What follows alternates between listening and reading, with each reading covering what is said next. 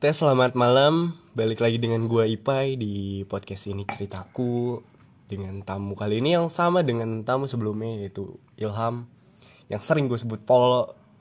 Halo semuanya, everyone. Kembali lagi sama gua Ilham Puji. Ini dipanggil Polo ya. Pembahasan kali ini kita punya banyak penentuan kata-kata. Dan cerita kali ini datang dari masing-masing dari kita yang udah lama nggak ngobrol. Tapi jujur ya, kayak gue sama lu udah lama nggak ngobrol kan lo ya? Iya, ya lumayan sih, udah lama nggak ngobrol juga. Kita kan baru ketemu lagi nih, soalnya ya tau lah sibuk masing-masing. Sibuk masing-masing, nggak bersekolah kan apa gimana kan? Namanya juga udah beda sekolah kan? Iya sih. Tapi kan kemarin juga beda sekolah, kita masih sempet bikin satu episode buat cerita ini loh. Iya sih, tapi kesannya tuh kayak sekarang makin dewasa tuh kayak lebih nyaman sendiri gitu loh. Nyaman sendiri gak sih tuh? Nyaman sendirinya tuh atas dasar apa nih? Misalnya lu sendiri gak mau sama temen-temen lu gitu, atau kayak lu sendirinya tuh kayak gak mau ngebangun relationship sama seorang. Enggak gitu, maksudnya dewasa tuh kayak udah lah, gue gak mau pusing sama mikirin siapa-siapa. Ya kayak jaga perasaan orang atau gimana, kayak ya udahlah sendiri di kamar bengong aja. Ya tapi pernah gak sih lu mikir gitu, ya sesekali lu nangis, tapi bukan nangisin seseorang gitu, nangisin diri lu sendiri, ya gak? Berarti kayak lebih ke ngerenungin ya? Iya, lu ngerenungin. Tapi emang kayak gitu tuh harus sesekali ya buat diri kita sendiri ya? Iya sih, benar. Namanya lu nangis, ya gue bukan nangisnya, bukan mikirin siapa-siapa gitu. Maksudnya ya kayak ini loh, gue mau jadi apa nanti kedepannya dewasanya. Ya maksudnya batas main gue kayaknya udah cukup gitu. Gue bukan gimana-gimana, tapi kayak udah puas aja gitu loh. Maksud gue main. Berarti lebih ke ngerenungin masa depan. Ya itu okay. Ngerenungin masa depan. Ya gue, ya gimana ya, namanya nambah dewasa kan, kayak takut aja gitu loh. Lebih ke apa ya, anjing maksud gue mau gini-gini terus gitu. Iya, takutnya masa depan gue tuh gak sesuai sama ekspektasi gue gitu loh. Takutnya gue hancur di masa muda gitu. Waduh. Menyesal di masa tua. Aduh. Dalam banget kayak itu. Kayak mungkin nih cerita kali ini tuh datang dari beberapa orang yang kita temuin nih. Nah, beberapa kali ini, cerita kali ini yang bakal gue ceritain dan mungkin bakal Polo ceritain, itu soal tentang apa yang orang-orang ceritain ke kita. Nah, iya, jadi betul. Buat cerita kali ini tuh gak ngebahas soal cerita kita aja nih. Kita tuh selama beberapa hari ini, beberapa bulan ini, kita tuh udah nemu pandangan-pandangan orang yang mungkin cerita ke kita ya. Iya bener banget sih. Mulai dari kayak ada orang yang kayak apa tadi lo bilang tuh lebih ke rasa apa ya, rasa kehilangan tuh bener-bener rasa gimana ya, sakitnya tuh kita lebih ngerasa sakit sebelum jadian gak sih, terus kita sebelum dapet gitu. Ngerti gak lo? Jadi kayak iya, gua ngerti. Menurut lo gimana tuh kayak lu, mungkin gue kurang lebih jelas pembahasan gue, maksudnya lebih penyampaian gue gimana tuh lu. Kalo kayak gimana ya, gue ngerasain ini dalam hidup gue ya, gue ngebandingin sakitnya dalam perhubungan percintaan gitu, lebih sakit lu suka sama orang itu tapi lu belum pernah dapetin hati dia. Ketimbang lu udah pernah pacaran sama dia, lu jalan sama dia, walaupun belum putus ya udah selesai. Dan mungkin kalau emang lu belum dapet ya, itu tuh ada rasa penasaran yang belum puas banget gitu. Iya. Jadi gue ngerasa gitu loh, maksud gue. Kayak dari pribadi kita tuh kayak belum puas, namanya kita belum ngedapetin dia, belum pernah ya ngerasain hubungan cinta sama dia tuh. Kayak ngebangun quality time bareng dia, relationship sama dia, yang walaupun kita kayak belum dapet anjing. Dan itu tuh bener kayak bangsat, gue belum dapetin dia tapi segininya gue udah kayak galau melau soal dia gitu. Jujur emang ngelupain orangnya kayak gitu susah banget loh, sumpah. Namanya kita deket sama orang tapi kita belum dapetin hatinya, cuman ya sebatas apalagi udah kejebak friendzone parah lah anjing itu mah. Gini. Nah, di cerita-cerita gue kemarin ada pembahasan yang emang harusnya gue bahas dan itu gak gue bahas loh. Apa tuh? Ini soal stuck. Stuck ini kacau sih. Satu sisi stuck itu dimana kita mengstandarkan satu orang dengan pandangan kita tuh dengan orang apa yang bener-bener kita kayak, kita tuh terjebak sama dia, kita tuh gak tahu kayak gue tuh sama dia bakal kayak gini terus atau gimana gitu. Gue tuh bakal terus kepikiran sama dia, lebih ke stuck tuh susah move on-nya ya. Dan move on tuh bukan berarti lu harus dapetin, lu udahan, lu bisa ngelupain dia. Ya? Enggak. Gitu. Orang yang belum kita dapetin juga, kalau semisal kita susah ngelupain dia, itu kan maksudnya kayak kesusah move on. Dan kita tuh sulit buat bergerak kan, yang namanya move on tuh moving on kan, terus bergerak. Dengan kita kayak terus mikirin dia, walaupun belum dapet, kita stuck dong sama dia, kita kayak terus-terusan sama dia, kita kayak cuma kepikirannya sama dia. Pembahasan stuck kali ini, cerita stuck kali ini, mungkin lu ada cerita nih, pandangan lu tuh soal stuck gimana tuh? Stuck itu menurut gua gila sih, itu kacau banget. Namanya lu stuck di satu orang kan gitu. Nah, gue ngerasa ya emang kayaknya pengaruh hidup gue tuh ada di dia banget gitu. Maksudnya stuck di dia, maksudnya ya walaupun gue ketemu orang banyak, orang yang berbeda, tapi kalau maksudnya hati kita, ya diri kita masih stuck di dia, ya udah terus aja berarti, di dia gitu. Itu berhubungan juga ya sama masa lalu ya. Kayak lu pernah denger gak? Kayak ada orang bilang katanya kalau semisal lu udah ngebangun relationship sama orang dan kayak dia tuh masih stuck sama masa lalunya, lu cuma dapetin diri dia. Iya. Gue juga. Lu main sama gua, tapi diri lu sebenarnya tuh nggak sama gua, tau nggak? Ibaratnya gini, raga lu sama lu, misalkan kita pacaran nih, raganya dia sama kita tapi hatinya buat orang lain. Waduh. Lebih kayak gitu sih. Dan gimana ya kalau stuck itu tuh bener-bener kayak. Tapi gue mau ngebahas juga nih lo cerita kali ini soal stuck kan ya. Iya. Bener gak sih jahatnya orang stuck tuh, dia bisa ngajarin relationship sama orang baru, sedangkan kayak dia tuh masih terjebak sama masa lalunya. Iya. Gimana tuh? Intinya gini, jangan melupakan seseorang melalui seseorang. Aduh, itu gak worth it banget bro, sumpah. Namanya lu ngelupain seseorang lewatin seseorang itu ya jadi kita tetap aja kepikiran orangnya, tapi walaupun gimana ya? Iya, lebih ke trouble banget sih. Jadi maksudnya malah jadi masalah di mana-mana juga. Makanya kan, jangan memulai hubungan itu dengan yang masa lalunya belum selesai. Ya. Waduh. Tapi itu, kan mungkin ada satu kesempatan, ada satu pandangan, ada satu kayak cara. Dengan dia sama kita, dengan dia sama orang baru, jadi cara buat ngelupain sama masa lalunya. Dia ngebangun kayak kenangan baru, cerita baru, quality time baru. Ya kalau misalkan kita ngejalanin sama orang yang sama aja, kalau misalkan kita tahu bahwa finishnya tuh ya emang gitu maksudnya. Ngerti nggak? Berarti lebih ke, makanya orang stuck itu banyak yang kayak nggak dilanjutin lagi tuh lebih ke. Ya udah tahu endingnya tuh bakal gitu-gitu lagi dong. Udah tahu kayak bakal kayak pasti kejadian lagi nih kayak. Cuman kayak kenapa nih? Kita kan termasuk orang itu tuh. Kita termasuk orang itu dan kita tahu itu tuh bego.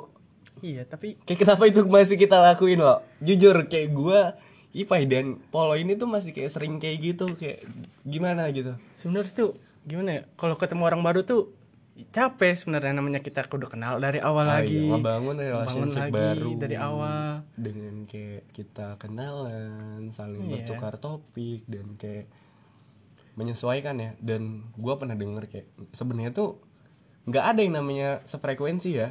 Ngerti kan? Pasti ada ya salah satu yang ngalah dengan kayak nurutin atau ngikutin. Mungkin kayak ngalahnya itu dalam artian ya termasuk effort ya. Ngalahnya dia dengan bisa disebut sefrekuensi itu termasuk effort. Benar. Dengan dia kayak, lu suka lagu ini nih, gue suka playlist lu. Kayak lu juga pasti kayak, kalau emang lu effort lu kayak suka sama dia dengan kayak jalur playlist itu, lu pasti bakal dengerin playlist dia, lagu-lagu dia. Dengan lu denger itu pasti jadi topik dong kayak, benar. Wah lu suka ini juga kan, kayak wah gimana gitu, kayak ih anjir sama nih kayaknya. Wah, nih iya, sama dengan harapan lu, dia mikir kayak gitu. Dan yang padahal ya mungkin itu bisa dijadiin import buat perjuangan ya. Mungkin PDKT bisa sih ya. Tapi kan kalau misalnya beda cerita lagi. Kalau emang lu udah stuck, berarti lu emang ngerasa pas, natural, dan emang lu tuh ngerasa pasnya tuh tanpa ada dibuat-buat kan. Jadi kayak gak memaksakan gitu loh. Gak memaksakan, makanya itu kayak kita tuh, itu tuh stucknya kita itu kemauan hati kita sendiri berarti ya. Iya, bener. Dengan kemauan hati kita sendiri yang mungkin logika juga susah buat nolak. Kayak kita tahu itu salah. Kayak gue tahu itu bego. Jujur ya, kayak gue gimana, gue masih nunggu, oke, gue masih nunggu. Cuman kayak satu sisi pleasure gue tuh dengan kayak di cerita gue yang kemarin tuh kayak gue bakal stuck di sini dengan gue kayak nggak ada perkembangan sama diri gue nggak ada obrolan sama orang lain, pengalaman gue kurang, dengan kayak lu nahan gue kayak gitu tuh itu jadi kelemahan juga buat gue kan. Tapi ya, mungkin ya kalau dari lu nih Polo nih, kayak standarisasi dari stucknya ini tuh kayak lu ngerti nggak maksudnya? Mungkin lu juga pernah dong ngerasain standarisasi dari ketemu orang gitu, gimana tuh? Gue sih kalau gimana ya, kalau stuck gitu kan namanya ke satu orang anjir, ngerasain kayak gue kudu ngedapetin dia, kudu ya apa-apa maunya sama dia lah, pokoknya mau ngejalanin sama dia. Tapi buat move ke orang lain tuh susah banget, sulit sumpah. Susahnya tuh atas dasar standarisasi ya. Ya, orang stuck tuh standarisasinya ya pandangannya harus sama kayak yang gimana ya?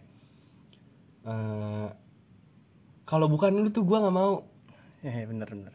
Kita ngeliat orang baru yang mungkin bakal kayak lu juga ada dong pengalaman kayak dicomblangin sama teman lu. Lu mau enggak nih sama si ini? Emang sih ketemu orang cantik baru tuh sih, menarik banget sumpah. Tapi dia bukan orang yang gue suka. Ya. Dia bukan orang yang dari dulu gue dambain. Bener. Karena ya bukan dari fisik aja sih, kayak fisik tuh gimana ya? Balik lagi dari kayak kalau misal ya emang dia good looking lah apalah, tapi kalau emang obrolan lu enggak nyambung sama dia, ya lu ngomong aja enggak nyambung, ini itunya enggak nyambung. Ya kan nanti namanya fisik kan bisa menua bro. Iya, berarti itu masuknya ke natural atas nyambungnya itu ya, atas frekuensinya itu. Kalau misalnya makanya gue denger juga katanya orang stuck tuh nggak ada yang namanya ngalah atas frekuensi. Mereka tuh lebih ke apa yang mau atas perasaan dia sendiri, dan udah ngesampingin logika. Dengan dia mikir kayak perasaannya itu sama, dia pasti kayak wah ini tuh atas bukan gue yang mau, ini tuh bukan ini. Jadi ya, emang gue pengen banget gitu loh maksudnya. Emang gue pengen banget, dan gue tuh ngerasa natural, ngerasa kayak jadi diri gue sendiri sama dia. Jujur ya, lu kalau lagi PDKT sama orang tuh ngerasa itu tuh diri lu sendiri gak sih? Enggak sih, kayak terlalu, kayak lu tuh jadi orang lain gitu gak sih? Iya. Kayak ini siapa ya, ini gue apa bukan gitu.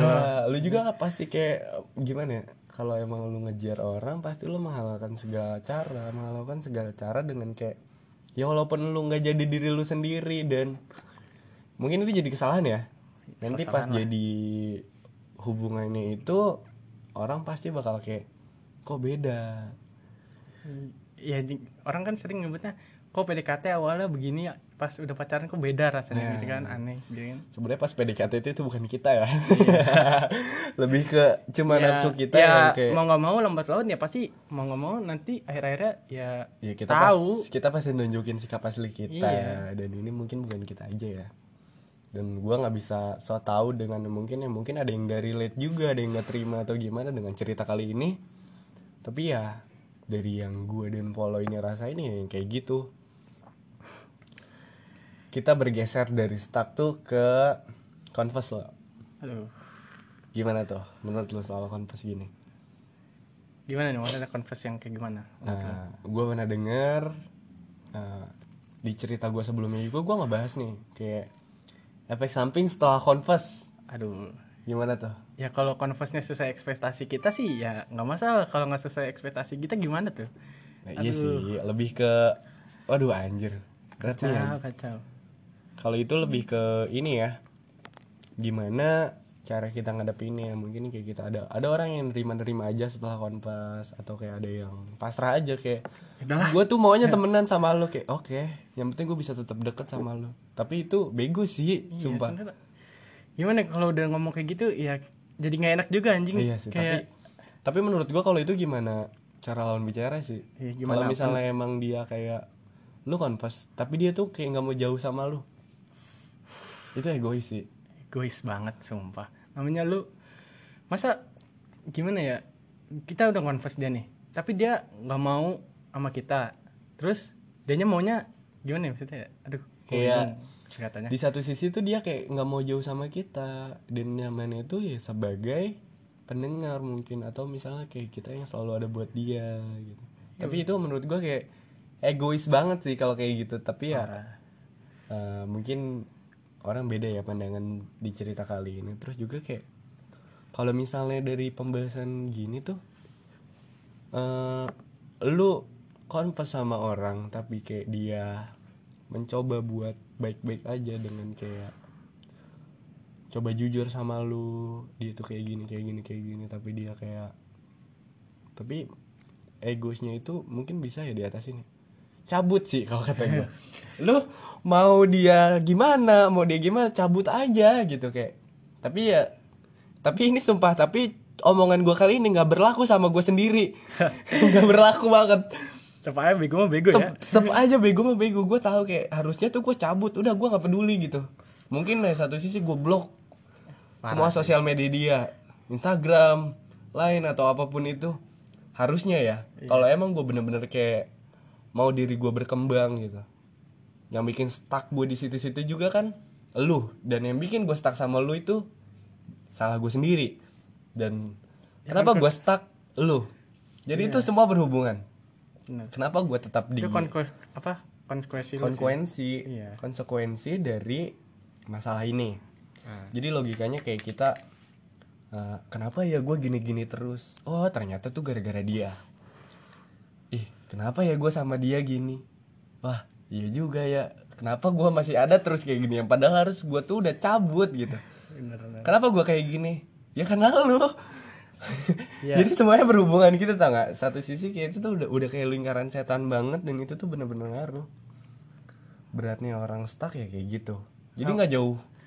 Walaupun lu kenal orang baru tapi mikirnya kalau lagi itu ya, iya, gagal move on, stuck, atau kayak kita nyebutnya tuh apa ya? Pokoknya standarisasi seseorang. Kalau emang lu udah stuck tuh ya gak jauh ya. Kayak wih, mukanya beda gini. Ih, kita ketemu orang baru yang mungkin kita bisa mulai, pasti ada salah satu yang nyangkut soal dia. Entah kok dia tuh kok matanya sama si ini, dia kok kayak ininya tuh, dia tuh kayak cara bicaranya sama, cara ngungkapin perasaannya sama, jalan pikirannya sama, tapi dia lebih ini. Dia tuh gini. Dan akhirnya kita malah ngebahas dia juga. Iya. Itu sih aneh. Bener-bener kayak mungkin berat ya, tapi ya gimana. Gue kali ini tuh, cerita kali ini gue dan Ilham tuh kayak mungkin bisa ada orang yang bisa ngasih saran tapi gak bisa nyelesain masalahnya sendiri ya. Iya benar. Dan mungkin kita berdua tuh salah satu dari itu ya.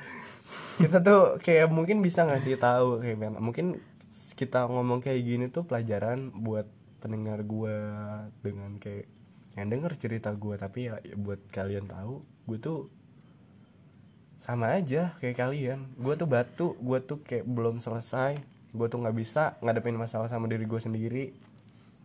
Dan itu mikir banget kayak ya udahlah, gue juga bakal terus kayak gini kalau misalnya emang. Tapi mungkin ya, lu ada nggak di titik kayak ya udahlah gue kayak gini aja sekarang sama dia, mungkin gitu nanti gue bakal ketemu lagi sama dia? Ya pernah lu kepikiran kayak gitu? Pernah banget gue, namanya kepikiran kayak gitu. Kayak ya udahlah begini dulu aja, kali aja nanti gue bisa ketemu lagi sama dia, menjalin ya seenggaknya bisa bercakap-cakap lagi atau ya, ngobrol lagi, atau dengan kesuksesan kita sendiri di masa depan. Kan kita namanya jodoh juga kan nggak ada yang tahu gitu net, tapi maunya dia. Egois banget dong. Iya sih, tapi ya gimana ya, tapi gue jujur gitu kayak gimana ya, gue kadang ya gue ada di titik gue bego tuh, gue sampai gue doa tuh ngomong gini ke Tuhan kayak Tuhan kayak bisa nggak sih gitu kayak gue tuh walaupun gue udah kayak gini sama dia, gue harus tetap sama dia, gue nggak mau jauh sama dia. Yang gue tahu tuh itu bego, tapi kalau emang gue nggak jodoh bisa nggak gitu kali gue sama dia gitu, walaupun nggak ini, walaupun nggak sekarang loh maksudnya, walaupun nggak sekarang loh gitu, tapi nanti kedepannya atau gimana. Kalau misalnya kayak Tuhan gitu kayak kenapa gue sama dia nggak jodoh gitu, ya kali gitu nggak jodoh, parah banget. Padahal udah kayak gini kan sampai kayak gitunya ya. Apa ya maksudnya, hancur ya kita tuh udah sampai titik itu berarti ya, titik terendah ya. Nggak terendah juga anjir, lebih ke kita tuh terlalu ngarep aja sebenarnya kayak dia tuh sebenarnya nggak salah, dia tuh nggak nyakitin, tapi ekspektasi kita loh yang bikin ngancur diri kita, pikiran kita. Sebenarnya diri kita sendiri yang nyakitin kita sendiri dengan ekspektasi kita yang terlalu tinggi gitu. Iya. Jadi ya jangan berekspektasi lebih ke orang lain lah.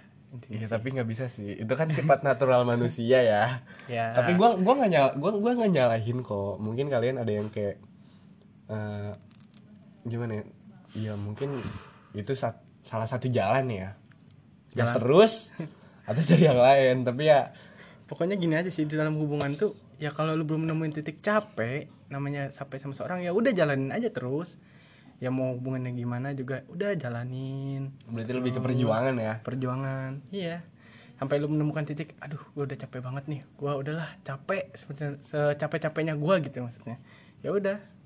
Lu cabut daripada lu masih nyimpen rasa ke dia, masih ya stuck di dia juga nanti akhir-akhirnya. Tapi kan itu masalah di kita juga gitu. Tapi kan kita buat sekarang kan kita mungkin kita udah nemuin caranya ya, Ilham ya. Kalau buat gua sama Ilham ini cara yang kita temuin tuh kayak let it flow aja. Ya udah kita ikutin alurnya aja. Yang jelas kita tuh nggak punya pendirian kalau kayak gini. Sebenarnya salah. Ngalir juga. Aja udah kayak ngalir ya. Aja kita. Ya udah kalau ada satu sisi kayak kita, waduh, yang penting gue tetap sama lu deh gitu kan. Yang penting gue bisa tetap deket sama lu deh. Ya gue tahu itu salah, tapi kan ya mungkin ya cara terbaik sekarang tuh ya kayak gitu. Ada yang kayak ya udahlah, dianya juga kayak nggak ada ingetnya ke gue sama sekali. Ya mikirin juga enggak. Ya gue mikirin diri gue sendiri dulu aja gitu. Mungkin kayak gue sama Ilham ini cara penyelesaiannya tuh beda gitu. Kalau dari gue tadi kan ya udah, yang penting gue bisa tetap dekat sama dia, bisa dengar ketawanya dia, itu juga udah cukup. Walaupun kok. Itu hubungan sebatas teman gitu. Iya. Mungkin ya itu yang benar-benar ngeganjal sih. Kadang juga ya. Mungkin saya sekarang juga meledak sih sebenarnya. Sekarang meledak, jujur gue sekarang meledak dengan kayak gue ngomong kayak gini dari tadi juga. Ini tuh termasuk unek-unek ya buat gue ya. Iya sih, benar. Ini termasuk unek-unek. Terus kayak gini nih, gue ada pembahasan tentang kayak cara cabut tuh gimana tuh? Cara pergi. Kayak cabut tuh kayak ya udahlah kita cabut aja gitu. Satu sisi masalah terberatnya tuh itu. Gimana ya kalau pergi? Atau misalnya kita tuh nunggu dia yang cabut. Mending dia yang cabut sih. Tapi mungkin ada galau yang terberat lu tuh kalau misalnya dia cabut. Ada konsekuensinya juga, ada risikonya juga. Kayak gak semua perpisahan itu baik.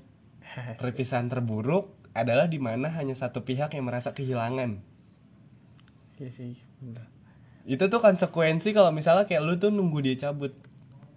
Satu sisi, kalau lu cabut duluan, lu gak kuat. Lu gak kuat sama diri lu sendiri kayak anjing, masa gue yang cabut, anjing gue yang pamit, anjir. Masa gue kayak yang padahal kita tuh mikir, tau gak, harapan kita cabut tuh dicariin sama dia tuh mah takutnya kita cabut pasti lebih ke kalau gue cabut dia nyariin gak ya, kalau gue cabut nanti dia gimana ya, kayak masih kepikiran aja gitu. Itu ya? Kepikirannya tuh kayak kita tuh kontribusinya tuh segitu gedenya enggak sama dia, segitu kayak pentingnya enggak sama dia. Paham. Dan ya masalah kali ini mungkin keresahan lagi. Cerita kali ini keresahan. Sama lu udah.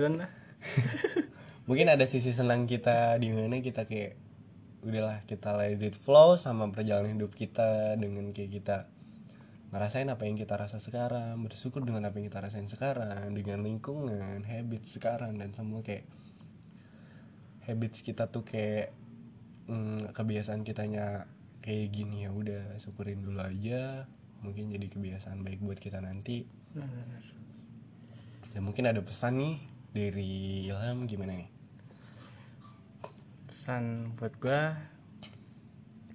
gimana ya? Ya mungkin pesan lu tuh apa tuh kayak menurut lu?